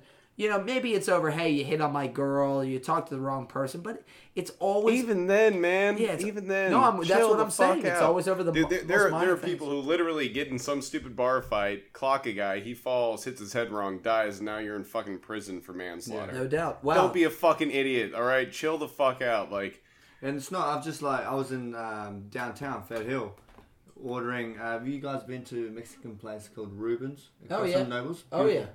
Had a we had quesadillas and everything, and there was just I just see people coming out, just boom, massive street ball, really? like probably like 50, 60 people. Yeah, Holy security shit! guards were running away from it. Holy Like, it was after, Holy it was after two o'clock, so it's probably none of their business. But there Someone sometimes there, must have just- there, there are some people who just like to fight. Yeah. They just like Yeah. to get into that. I, uh, you know, like you said, a ballyhoo. You know, I do. Be- I, uh, I do believe that in this post-COVID environment, with with everybody locked up in their houses for so long, there are a lot of people that are just ready to go out and pick a fight. And so, I will I will give this public service announcement out there to all of, uh, bar patrons: go out, have a good time, keep your wits about you, because this is not the world prior to COVID. It's not okay. Uh, people are short fused at the moment, so you gotta you gotta be careful the next yeah, couple months. and just uh, do yourself a favor and carry some pepper spray on you. I like bear mace. anyway, No, I love. I just love that. I sorry, go on. Well, I no. you're- Speaking, you're- no, you're no. I was just gonna say. Speaking of bear mace and pepper spray, sex stories. Okay. I mean, great segue, Steve. I- only in your only in your bedroom. All right. Look, I like to get a little kinky. I mean, if you don't, you know, I like I like a little pain. it's just I like a, painful. I like a little pain. Uh, anyway, sex stories. Do you have any crazy?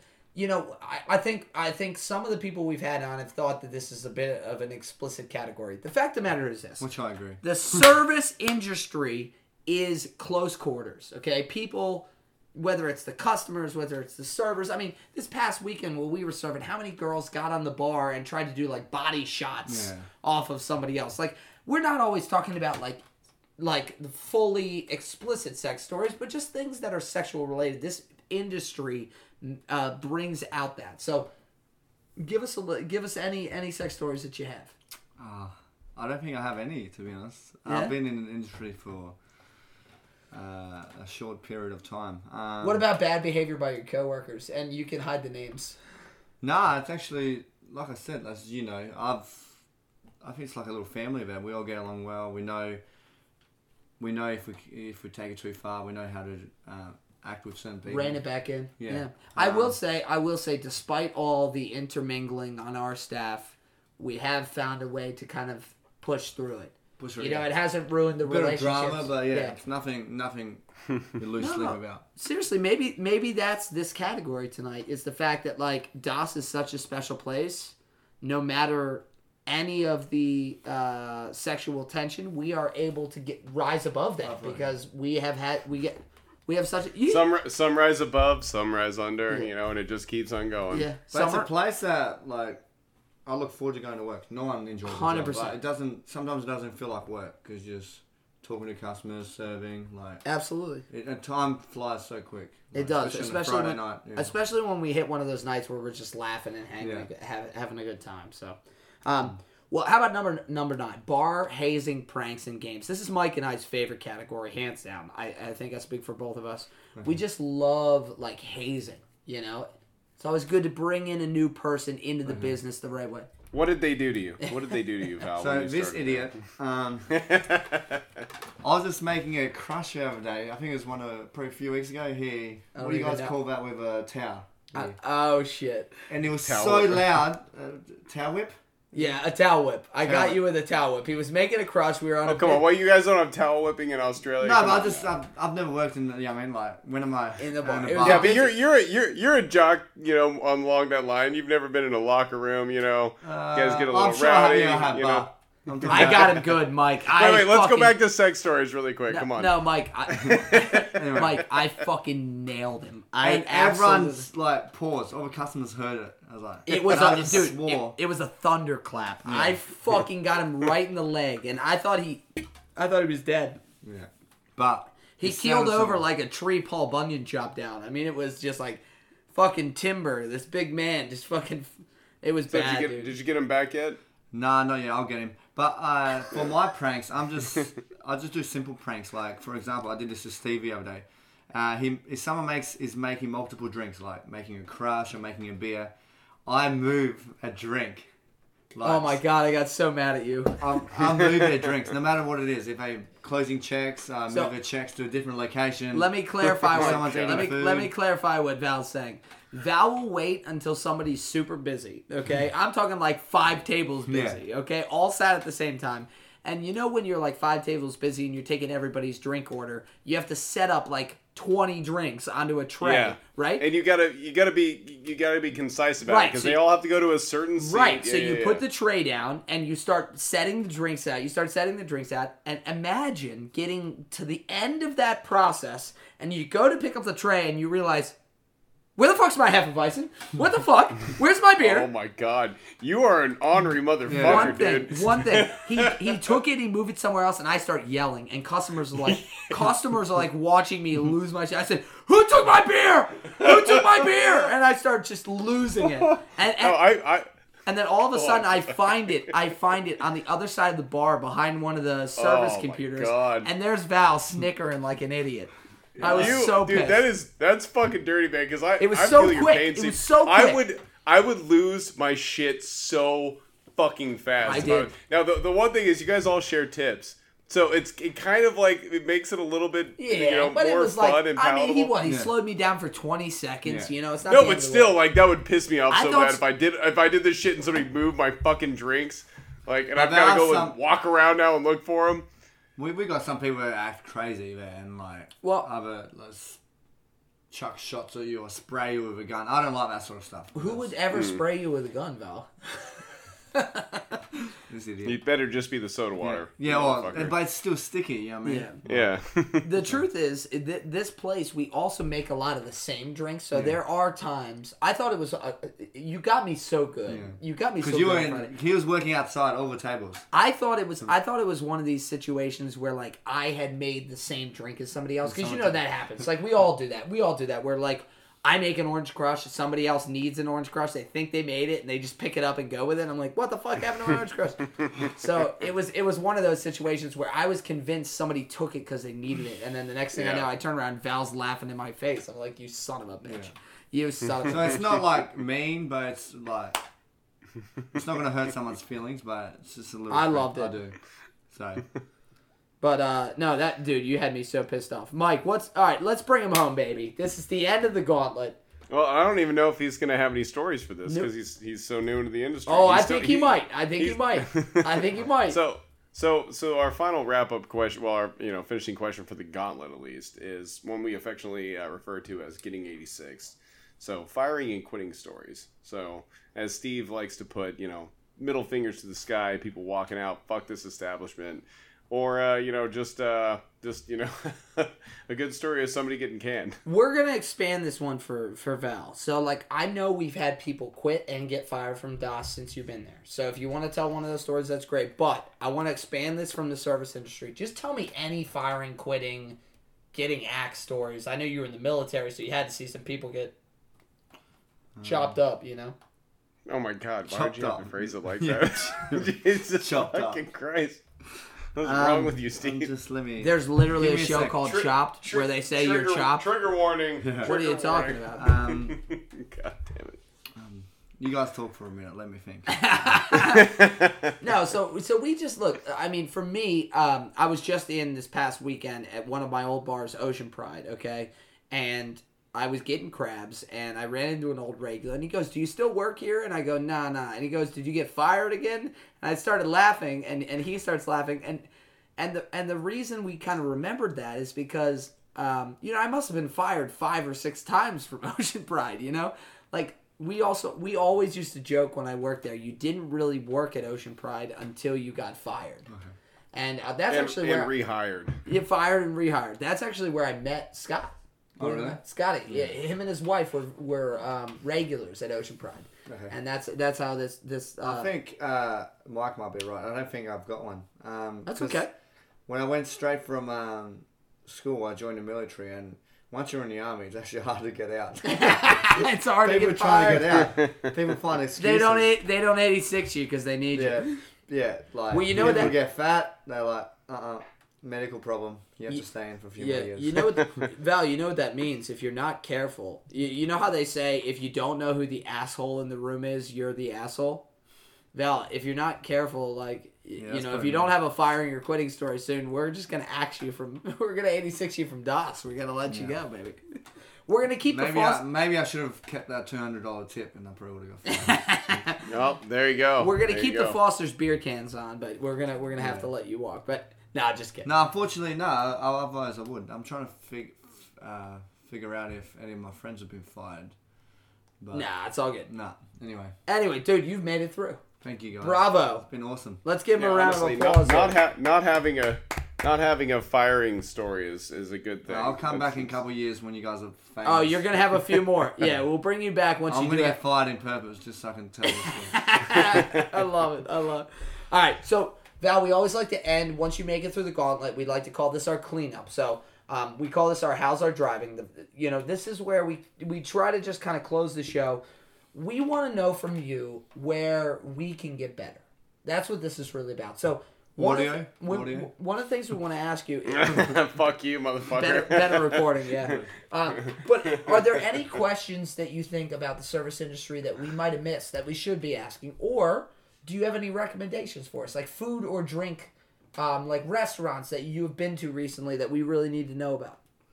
Um, I'm not sure if you guys done this, but maybe you guys can um, like ask people who's your favorite, who's your best bartender you've worked with, or who's your favorite bartender, Or your favorite bartender that you go yeah, to? or your fa- yeah, or your favorite experience. I at the bar. fucking Are love you just are you just ready, are you getting ready to blow smoke up Steve's ass? Is that a setup for that? No, no, that I'm just. I don't know. I'm, I think, I think you guys gel well together. Obviously, I've, I can tell you guys have been friends for a long time, but I'm just trying to think outside the box. No, I love that. The, Yeah, You're the first yeah. person that's It's ever like suggested quiz, that. I think it's great. yeah. Mike, who's your who's your favorite bartender that you've ever had?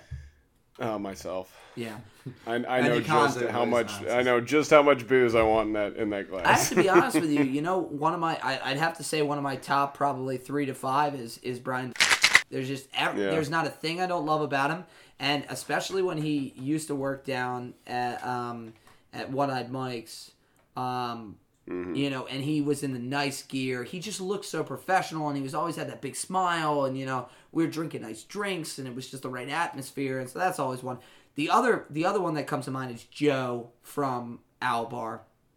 I miss Joe. Joe was so great, but he's um, you know, he sold it. I don't know if you know that, but he sold Owl Bar, which is is a tragedy. One of the best bars that ever was in Baltimore City, and now it's just not. Now, it's not the same. for me, for me, because I, I don't go out to bars very regularly anymore, so I just have a bunch of little moments that I remember from Okay. like moments with a, with a bartender, like even if it's the first time they've served you, that that kind of live with your in, in your memory, Right. you know, for the rest of your life. You know what I mean? So that's that's kind of how I how I feel about that. But no, you, you've always been a great bartender, Steve, and you're right. Brian's always been a great bartender. Um, yeah, it does. I'm. I, it doesn't take a lot to please me. You know, just get my drink to me, you know, and uh, I'll be happy. I, I will say this: I was in Ocean City this past weekend for the Fourth of July holiday, and I had a guy down at Macky's, um, and his name is escaping. I want to say it was Good place. Paul, Macky's. and it was it was one of the one of the. Uh, I mean, it was outstanding. I, I went and pulled aside his manager at the end, and I was like, "Look, I've been in this business for a long time. I've never had somebody so attentive. I went up. Uh, if you ever been to Macky's in Ocean City, they have a waterfront view, right, where you can go down to the beach. And a bar there. as well. Right down at the bar, and and every night at sunset they play this uh, they play this um, Frank Sinatra song, and they tell people, hey, they tell how they tell you how much time is left in the sunset every ten minutes, so that if you want to walk down to the water, you can. So my lady and I, we walk down to the water, and we're enjoying the sunset, and we come back to the bar, and our bar seats are pressed up against the bar, you know, like flipped over, and just to save our seats, and it was like. This mm-hmm. place is packed. it's special, It's yeah. Fourth of July weekend. This mm-hmm. guy didn't have to do this. He had to come around the bar to do it. And It's just like that little extra effort. I was like, man. Mm-hmm. Small things. Yeah. And and you know there were times Yeah. where like we didn't even think he was listening, and he was listening. So I, you know, there's Yeah. something. See, I'm I'm way I'm, you know how I'm much more of a Steve cynic. talks, Mike. So.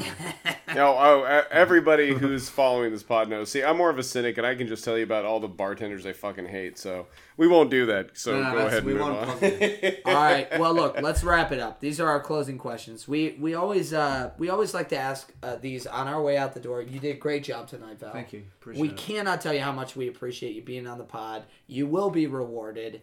Um, uh, the the I made it What's what's happening? What's happening after the camera goes off? The, I no, the I I'm made it through the, the I made it through the gauntlet T-shirts are coming. Okay, and I'm gonna steal all of his drinks off his trays for the next week. But um, no, last last couple questions. We always like to ask, why do you still do this? And I think we asked this to the bartenders that have been in for too long. But but, um, you know, AK, why do you hate yourself? Like, what is it about the service industry that keeps you coming back?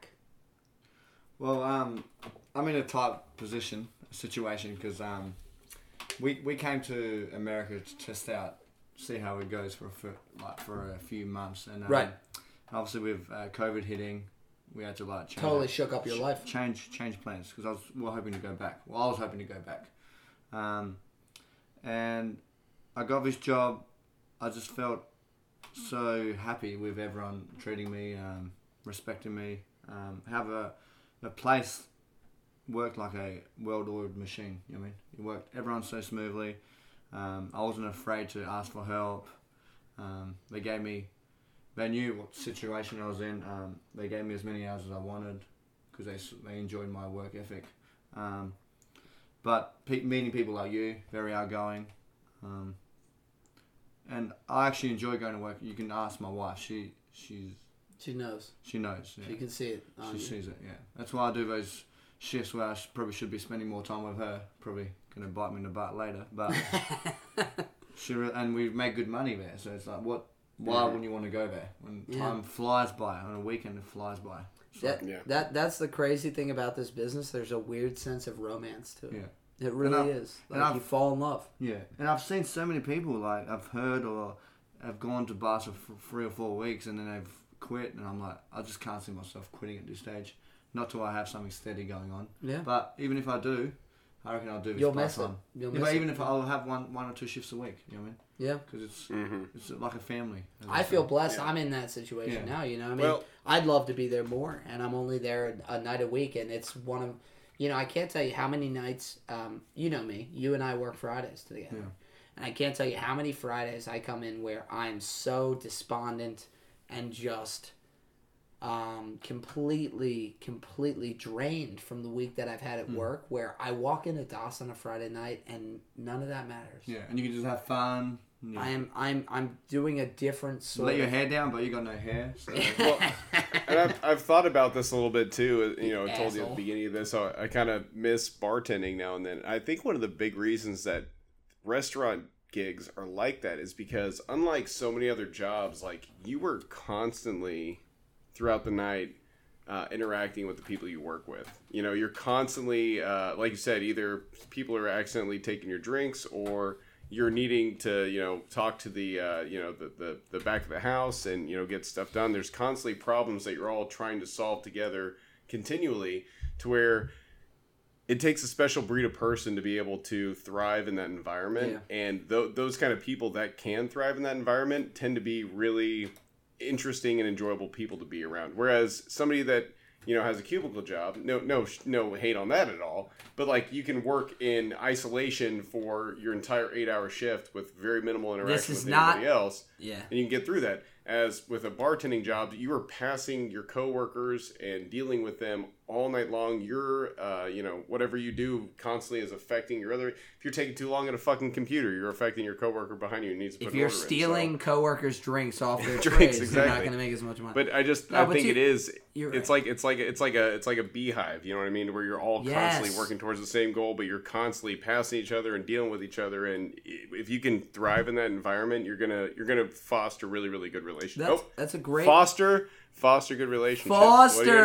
Fosters! What do you know? Fosters, that was I didn't even, didn't even mean to do that. Very the, good, nice. the good thing about this job is, you could agree with me. Um, we Yeah, don't, we don't, you have to agree with me. we don't. So we we're bartenders, but we also do food run, serve. yes. So we, we're doing different things. Like every couple of minutes, we're doing something different. So we're not just making drinks and Mm-hmm. working around a bar. We're it's on quick. our It's feet. quick paced. So No, you look at it when Friday night or a Saturday night, you look at the time or check your phone. It's it's two or three hours deep. You're already like, oh wow, Yeah. where did the time go? yeah, Because we're not we're not just waiting for customers to come to us. We're going to Yeah, well, you and you guys work in a in a great bar with a high volume too. Like Yeah. it's a little different if you work at a bar where you're waiting an hour for a table. It can get a little bit more stressful. yeah, then. sure. Mm-hmm. Mm-hmm. It's it's it's special, man. There's You guys, you guys also share tips too, which is very unique for Das. you know you know it's That, crazy. that I think that I think that changes the entire dynamic because you all feel. I, I would imagine that would all make you feel like a team all the time. well, You're not just working for your own. Mike, tips, I'll know? tell you, I, I've worked. This is probably the fifth or sixth bar that I've worked at where we share tips, and this is the first one where I felt like it was equitable. I mean Yeah. that sincerely, Consistent. because if you if you share tips, you got to share every hour. You got to share every hour from the moment you open to the moment you close. That's Mm-hmm. the only way to do it the right way. But if you do it that way, you have to you have to um, pray that the that the morning people will commit to stocking and commit to setting Yeah, up. exactly. You have to yeah, yeah. pray that the closers will commit to, uh, to stocking and setting up. You have to have mutual respect across both shifts, and that is, Yeah. and, you know, I was actually talking with somebody earlier this week about windows. These windows that you have at a restaurant where for six months you have a beautiful experience and then it changes. Or for a year you have a beautiful experience and then it changes. A kitchen manager leaves or a general mm-hmm. manager leaves or new bartenders come in or the clientele changes. It's really hard in this business to find consistency in your work. It really is. And mm-hmm. when you find a place like Das where every week, like clockwork, and Val said it's a well oiled machine. When you find a place like this, you can't let it go. You really can't because the money's great, the experience is great, the people are great, and it's addictive. There's nothing and like if- it, man. Yeah, and I mean, if if I if the find can peace. I out how- find peace in the Friday chaos for me. Yeah, Yeah, and it's if and if and if the yeah if the owners can figure out how to make that work, it's just going to be good for everyone, the customers, Yeah. the employees, the owners, all all around. It starts. that- It, it starts with the owners being true blue to this business. I mean, that's Mm-hmm. the truth. I mean, uh, the the owners of of Das Oh, it's, it's so approachable. Like you talk to them like a normal person. Like Right. You know And how not many to- jobs you've been with people like, oh, I'm too scared to talk to a boss or. and, Mm-hmm. and and not to mention the fact that they they will go out of their ways for their for their employees. I can't tell you how many times I've seen somebody that needed a night off, and the owner of the business will come in and work that shift so that person can go Nice. to that wedding that they need Well, to go to or have and that. I think that I think It's that's a great lead in. Ta- talking about good owners, Val, if you opened a bar, what kind of bar would you like to run? Yeah. Probably an Australian bar. Well, I No, mean, no, what I'm would it be kidding. Australian themed? Just Aussie, Aussie, Aussie bar. Yeah, oi, oi, oi. Oi, uh, uh, oi. Um, actually, uh, it's a tough one. Actually, can't you put me on the spot? Um, I love food. Like, I love gourmet food, like good food. Um, Das food is great, um, but there's not a pause because I was What gonna what's what's your, what's your I like. so you I love like, like Italian- finer dining. I love finer dining. Yeah. What are you thinking food wise? Uh, like nice steaks. You uh, wanna do like a- like like uh, Oreo's. Was it grill? Honest to God, you that have grill place? uh, Oregon's- so there's a here in Baltimore, Yeah, Orion's Grill. Oregon's Grill. Oregon's Grill. Yeah. Like, so some you have the perfect name. You should just open a place called Val's. nah, and it's that no sounds no no. corny as heck. Yeah. well, maybe, maybe, maybe, maybe to you, but I'm not gonna lie. Like, if there was a place in my neighborhood as an American, and I just heard Val's, and it's like Val's Steakhouse, and it's just Not a steakhouse. Nah, I don't want to do a steakhouse. Oh, okay. I thought you. I want to bring customers. I want to bring because now the world's changing. There's so many vegetarians, so many vegans out mm-hmm. there. I want to. You want an eclectic menu. exactly, Interesting. and I want to. If I had in my restaurant, I would have different seasons. The menus will change. So the regulars, every time they come, they're not getting sick of the same meals. So your menu would change. often. Change seasonal. Yeah. So you'd be real food. You'd like be winter, we have different food. types of soup. Yeah, You'd be very Yeah. food centric. obviously it'll be very yeah. But then we'll have good Yeah. crafts and good wines. Mm-hmm. This is mine. I, I, that's interesting. I didn't know that you were that. Uh, I I mean, I guess that you're very well traveled, so that makes sense. And you and G like to try new things. We so love traveling. Yeah. That makes sense. So, do you have any idea of like what you might name a joint like that? Obviously, you're not naming it Val's. You No, um, I have no clue. Probably should- I haven't even thought. probably should have warned him about this, guys. Okay, I'll probably, I'll probably do something. It's probably cliche, but something. Name it. Uh, what would be called in a different country? Yeah. You know, like a trans- translate the. Yeah, I like that. Yeah. Something like that's maybe personal to your And then people heritage. be like, "Why is it called this?" And then people f- Google it, and they'll be like, "Oh, because of this." So no, not many people know. What'd you What'd you say your the name of your town is again? I'm just curious. Uh, Wakery. Wakery. Yeah, What, what was um, that? The small one with town. an A though. No, Adelaide. That's a city. Adelaide. Ad- Adelaide, yeah. Adel- Adelaide's a a great name. name. There's a few names. Few women have got the name Adelaide. Adel- I like Yeah, that name. Adelaide, yeah. I might name my daughter Adelaide. Yeah. Addy for short. Addie for Addie. sure. We're actually thinking of we bought a puppy and we're thinking of naming if it was a if Really? we got Addie, we're gonna call it Addie for Adelaide. If you if we if, ended if up going with Gus Can- from Gus Gus. can we get Gus Gus on on the pod? That's all He's we a want. beautiful dog. Yes. Beautiful What what a way to end the pod with another dog reference. We've had so many good dog friends in the pod. Val, it's been a fucking blast, man. Thank you for having me. I hope you had fun. Yeah, thanks for great thanks fun. for thanks for joining us. Anything you want to tell the people before we go? Uh, come to Das. It's a beautiful bar. Oi, oi, oi. us. Aussie, Aussie,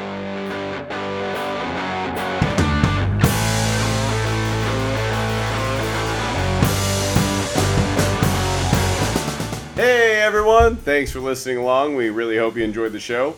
If you did, we release new episodes every week. That's right, every fucking week. Big shout out to our friends over at Trauma Parlor whose song Fast One you heard throughout the show. Go check them out on Facebook and Spotify and show them some love. And if you want to be one of our regulars, follow us on Facebook, Twitter, and Instagram at BRP Drink Along. You can listen along on Google Podcast, Apple Podcast, YouTube, and Spotify at the Bartender Rant Podcast. Please be sure to subscribe, rate, and review because we really need the personal validation. Yeah, absolutely. That's that's really all we're looking for at this point in time. Just make make me and Steve feel special. That's and maybe a rub and tug. so if you want to be one of our VIP listeners, please subscribe to the Bartender Rant podcast on Patreon. VIPs will always have a seat at the bar. Uh, you're going to get access to our bonus content. Uh, we're going to have a chance uh, for you to vote on new episode content, and as always, you're going to receive a 10% discount on all of our mer- uh, wonderful merchandise. And that's important because guess what? The merch store launches this week. We are so excited. So make sure you get that 10% by becoming one of our VIPs. Now, if you want to be one of our big tippers, A- aka one of our Bozels, or I guess one of our reasons to ring a bell in this episode. feel free to make a donation at PayPal onto the Bartender Rant Podcast at gmail.com. Look, Mike and I love doing this. We love giving you content. This is a passion project for us. We're gonna keep doing it no matter if you love us or hate us. So, you know, go fuck yourself or Honestly, if you hate us, we might do it even harder. Yeah, honest to God, just to spite you. But look, we want to bring you great content, but this is not our day job. It, it has been so difficult the last couple months keeping up with the content we're trying to deliver you guys, and, and we, we just need your help. Look, if you can help us out, we can keep the stories coming. We can interview bartenders coast to coast. We can travel to some of the cool places that you guys live, some of the great bars that you love, and interview the bartenders that you love as well. So let's try to make that happen as a team. All right? And as always, don't just listen along. Drink along. Fuck you.